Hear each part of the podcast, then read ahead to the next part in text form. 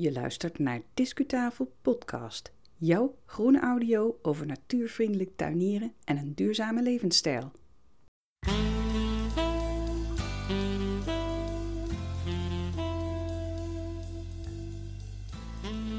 Hey, daar ben je alweer. Bij de 130ste aflevering nog wel van jouw eigen groene audio. Leuk dat je er bent. Dit is Yvonne Smit namens Discutafel Podcast. En deze aflevering hebben we online gezet op 26 januari 2023.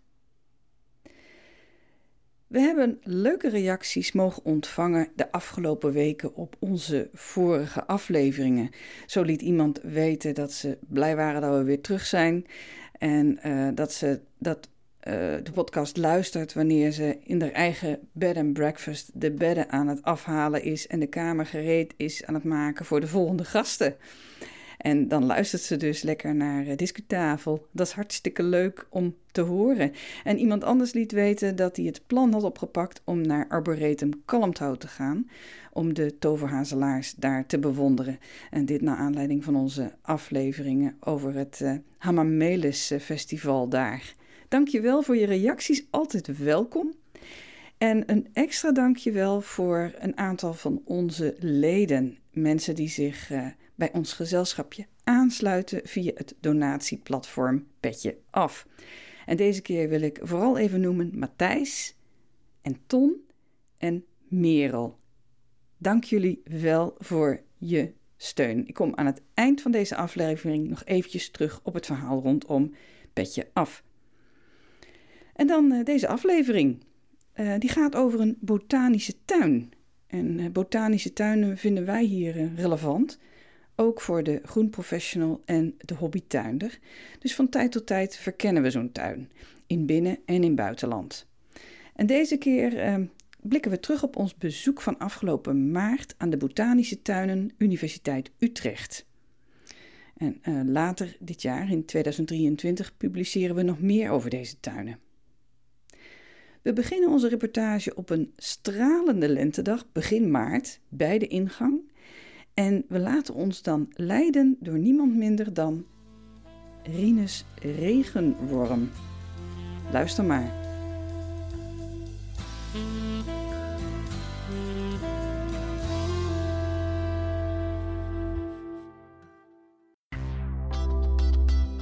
Discu-reportage. Het is al heel wat jaartjes geleden dat ik voor het eerst hier was in de botanische tuinen van de Universiteit Utrecht op het terrein van uh, de universiteit in het noorden van de stad bij de Uithof. Ik kan me de route al niet eens meer goed herinneren, maar die gaan we vandaag weer opnieuw ontdekken. Het is niet de eerste plek van de botanische tuinen en dat is ook eigenlijk wel logisch ook. De Uithof ligt zo ver buiten de oude binnenstad. Hier waren vroeger moerassige weilanden. Nee, de allereerste vestiging van de botanische tuinen, dat was op het uh, toenmalige bolwerk Sonnenborg. En daar vind je nu de Sterrenwacht van Utrecht. Er is nog een andere vestiging geweest, die heet nu de Oude Hortus. En die ligt langs de Lange Nieuwstraat, waar nu het Universiteitsmuseum is gevestigd. Maar sinds uh, zeg maar het einde van de 20e eeuw zijn de botanische tuinen hier gevestigd op het fort. Dan moet ik even goed kijken. Fort Hoofddijk in de Uithof in Utrecht.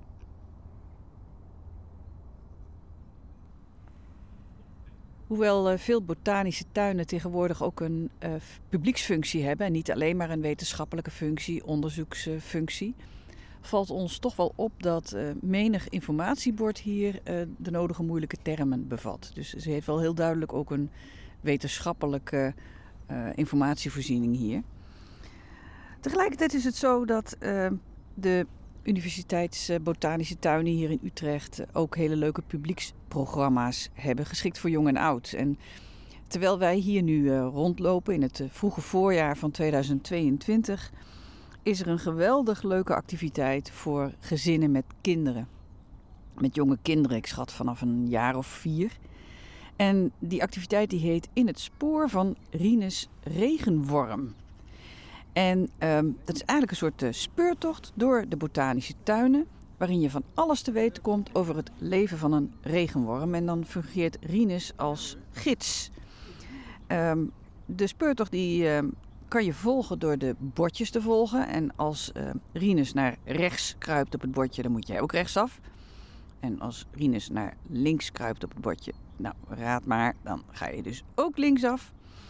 Als Rinus een, een boekje aan het lezen is op het bordje, dan is het de bedoeling dat je een speciale opdracht gaat doen uit het speurboekje dat je meekrijgt. Nou, allemaal heel erg leuk en toegankelijk uh, opgezet. We zijn nu op een plek waar je wordt uitgenodigd om uh, eens te kijken of Rinus überhaupt wel aanwezig is. En uh, dat kan je doen door eens eh, flink te stampen op het gras. Wordt hier, uh, daar word je hiertoe uitgenodigd. En wie weet steekt Rinus dan zijn kopje boven de grond uit. Nou is het vandaag een stralende lentedag en we zitten in de blakende zon. Het lijkt mij niet zo heel erg waarschijnlijk dat het kopje van Rinus boven de grond uitsteekt. Uh, het is natuurlijk toch wel een ontzettend leuke manier om te vertellen hoe zo'n beestje leeft. Uh, op, in het foldertje staat bijvoorbeeld ook van, uh, je denkt er misschien niet bij na, maar onder je voeten zijn heel veel regenbormen, heel druk met het opruimen van afval. Ze eten zich een weggetje door de aarde, door de dode blaadjes en andere plantenresten. En aan de achterkant van hun lange lijf poepen ze dat mengsel weer uit, staat er hier. En dan een leuke woord om dat even aan te geven, wat natuurlijk door het hele gezin wordt nagedaan. Prrrt. Dat is dan het poepen door Rinus Regenworm en zijn vriendjes. Nou, op deze manier leert een kind dus ook, en misschien ook wel de ouder, wat een belangrijke functie is van, van de regenworm. Maar dat weet jij natuurlijk al lang als geïnteresseerde in uh, natuurvriendelijk tuinieren. Zo net kwam ik een uh, vader tegen met een kindje op de arm. En die vader had tegen het kindje verteld dat dat poppetje op die bordjes dat dat een rups was. Dus ook vader had nog enige educatie nodig. De botanische tuinen van Utrecht die zijn opgericht in 1639. En dat was een paar jaar nadat de universiteit hier in Utrecht uh, was opgericht. En um, de bedoeling van die tuinen was om de studenten in medicijnenstudie, om die um, ja, onderwijs te geven. In die tijd, in de 17e eeuw, medio 17e eeuw, bestond het vak biologie nog helemaal niet. Maar wel medicijnen dus. En um, ze studeerden hier de, bestudeerden hier de medicinale kracht van planten, zou je kunnen zeggen. Maar het was eigenlijk al heel snel een, eh, een kleine tuin voor deze universiteit. En um, bijna een eeuw na de oprichting um, kocht de universiteit een, een ruimer en een beter terrein. En in die periode is er ook een orangerie gekomen om kuipplanten te huisvesten. En later zelfs nog een verwarmde kas voor een collectie tropische planten. Op het terrein daar aan de Lange Nieuwstraat is dat bij het huidige Universiteitsmuseum. Daar staan nog steeds de oudste universitaire hortuskassen van Nederland. En die dateren uit het begin van de 20e eeuw. Zoals gezegd, aan het einde van de 20e eeuw uh, is de hortus verhuisd hier naar uh, de Fort Hoofdijk in, op, het terrein van de Oudhof, de Uithof. En op dat moment zijn ook nog twee andere collecties van kasplanten geïntegreerd in deze huidige collectie. Dat Fort Hoofdijk dat was vroeger onderdeel van de Nieuwe Hollandse Waterlinie. En je ziet daar ook nog sporen van terug. Er staan echt nog oude gebouwen uit die tijd op het terrein.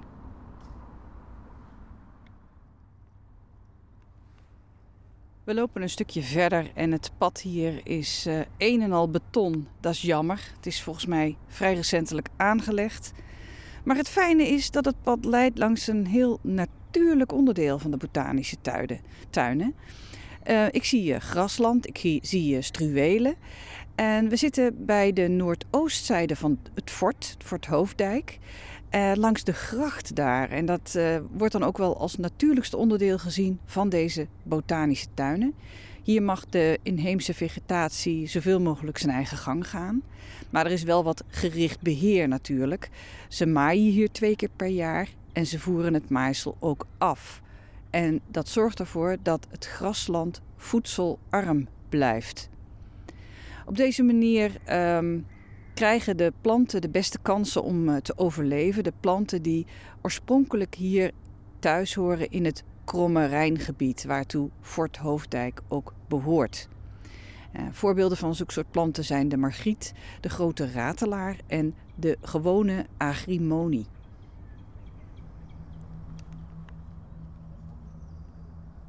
In een uh, aparte aflevering van Discutafel podcast gaan we aandacht besteden aan zogenoemde plant hunters, plantenjagers, die vaak door rijke mensen uit het Westen, vooral uit uh, Engeland, het huidige Verenigd Koninkrijk, werden gestuurd naar China, Japan, Korea, Taiwan, dat soort streken. En daar uh, allerlei planten gingen verzamelen en meenamen naar uh, hun opdrachtgevers. Nou, ik sta nu bij een vak dat helemaal is beplant met uh, planten die door meneer Ernest Wilson zijn verzameld. Hij leefde uh, zeg maar aan het einde van de 19e en het begin van de 20e eeuw, was inderdaad een Engelsman. En hij heeft uh, verschillende reizen gemaakt in Azië, nam duizenden plantensoorten mee terug naar het westen. En um, hier staan in dit vak ruim 40 soorten planten die door hem zijn verzameld. En uh, sommige zijn ook naar hem vernoemd. De Iris wilsonii bijvoorbeeld, of de Cornus wilsoniana. Maar veel andere niet. Um, dus hij is niet, altijd, is niet altijd duidelijk dat hij degene is geweest die de plant zo gezegd voor de westerse wereld heeft ontdekt. Ik kom nou bij een uh, houten hutje met de naam De Tuinfluiter. Met twee informatiepanelen die duidelijk gaan over een vogelvriendelijke tuin. En uh, er is een deur. Dat vind ik wel spannend. Wat zit er achter die deur? Ah, oké. Het is een soort van, ja, zoals we dat kennen, een vogelkijkhut van hout. En het eerste wat opvalt, dat zijn de vogelvoedersystemen die hier voor de ramen hangen. Het zijn heel grote ramen. Maar ik denk dat de vogels ons bijna niet zien, omdat het licht hier heel uh, ja, beperkt is binnen in de hut. Ik zie uh, drie of vier voedelsystemen hangen met uh, zaden. En de, het, is echt, gaat echt een af en aan van voornamelijk koolmezen, enkele pimpelmees.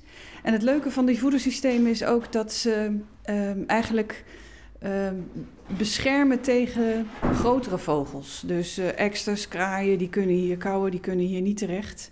Het zijn een soort uh, rasterwerken die eromheen zitten waar die uh, koolmezen geen enkele moeite mee hebben. En er wordt druk gebruik van gemaakt.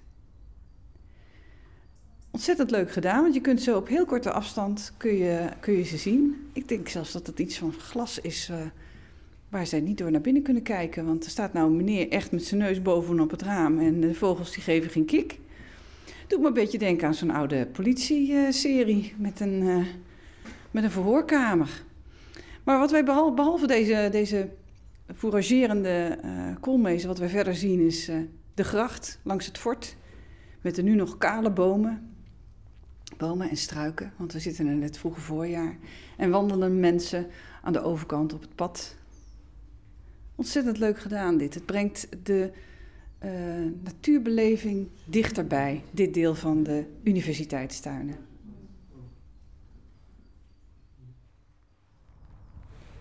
Ga jij komend seizoen uh, de zonnebloem, uh, de Helianthus annuus, zaaien?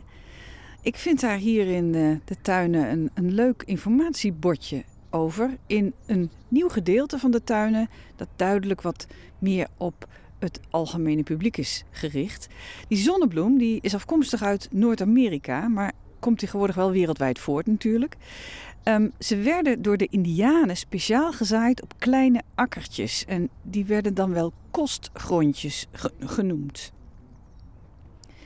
Voor sommige Amerikaanse indianenstammen waren de zaden van de zonnebloem het basisvoedsel. Dat zijn dus de, de zonnepitten. Die zonnepitten die werden direct gegeten maar ze werden ook uitgeperst voor hun olie. En behalve de zonnepitten aten de Indianen ook de gekookte bloemknoppen van de zonnebloem.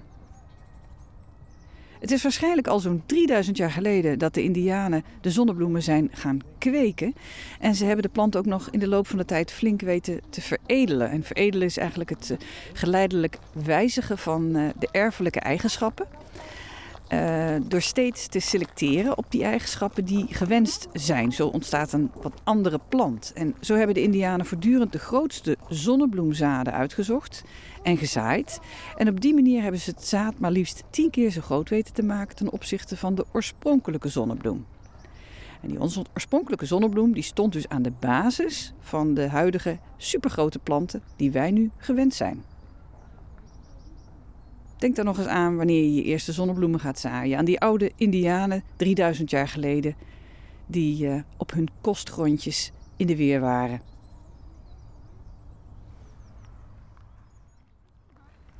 Toen ik hier uh, eerder was, uh, dat moet eind jaren 90 zijn geweest, een eeuwigheid geleden. Toen was hier de thematuin, dat is een gedeelte van de botanische tuinen. Intussen is die omgedoopt tot ontdektuin. En met als ondertitel Planten vertellen hun verhaal. En wat we zien zijn uh, 19 themavakken met allerlei uh, plantaardige onderwerpen. Die worden uitgelegd, worden gedemonstreerd met bordjes en natuurlijk met de beplanting. Bijvoorbeeld uh, bestuiving, ehm, bedreigde soorten die op de rode lijst staan, maar ook gebruiksplanten zoals verfplanten en soorten die in de geneeskunde worden gebruikt. Het is uh, heel leuk gedaan. Uh, de taal is veel en veel publieksvriendelijker dan in andere delen van de botanische tuinen. Maar wij ervaren het zelf bij ons bezoek wel als een verwarrend verschil met het historische gedeelte van de botanische tuinen. Het, meer traditionele gedeelte.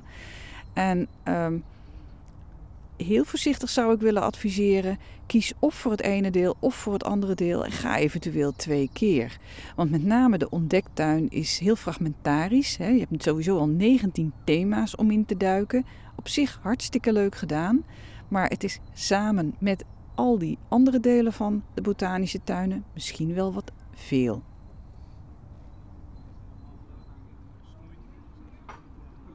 Na onze wandeling eh, door de botanische tuinen van de Universiteit Utrecht komen we bij op het terrasje bij het entreegebouwtje.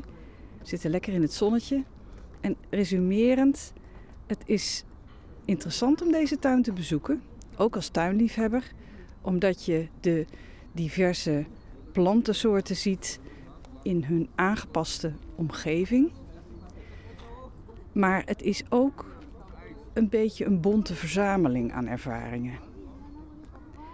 Dat ligt gedeeltelijk aan het feit dat men anno nu, het is nu uh, maart 2022, kennelijk met een uh, gedeeltelijke heraanleg of nieuwe aanleg van een gedeelte van de tuinen bezig is. Dus hier en daar is wat rommelig en je kunt niet uh, de, de route lopen zoals die logischerwijze zou zijn.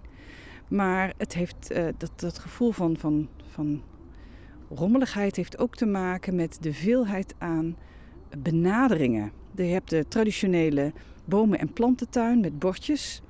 Je hebt de stinshelling, de vlinderkas, de uh, moerasachtige gedeeltes waar we deze keer niet bij konden zijn. Maar vooral ook het wat nieuwere stuk, de, de thematuin die is omgebouwd tot ontdektuin. Een veel modernere benadering, laagdrempeligere benadering van de informatie, maar wel erg gefragmenteerd met maar liefst 19 thema's. En uh, het blijft een, een, een fantastisch uitstapje. Maar een volgende keer zou ik rechtstreeks naar die ontdektuin lopen en de fascinerende informatie tot me nemen over de verschillende gebruiksplanten en de geschiedenis van bepaalde planten.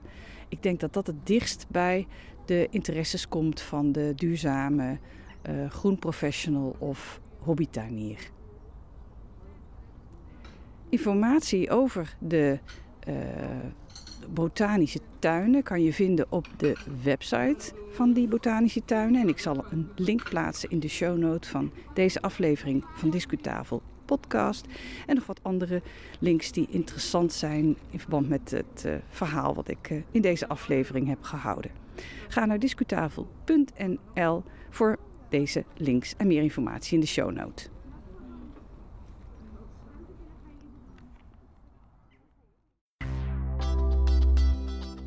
Discuslot. Tot zover de kennismaking met eh, de Botanische Tuinen Universiteit Utrecht. En dan kan je zeggen dat Rinus Regenworm ons weer veilig bij de uitgang heeft uh, teruggebracht.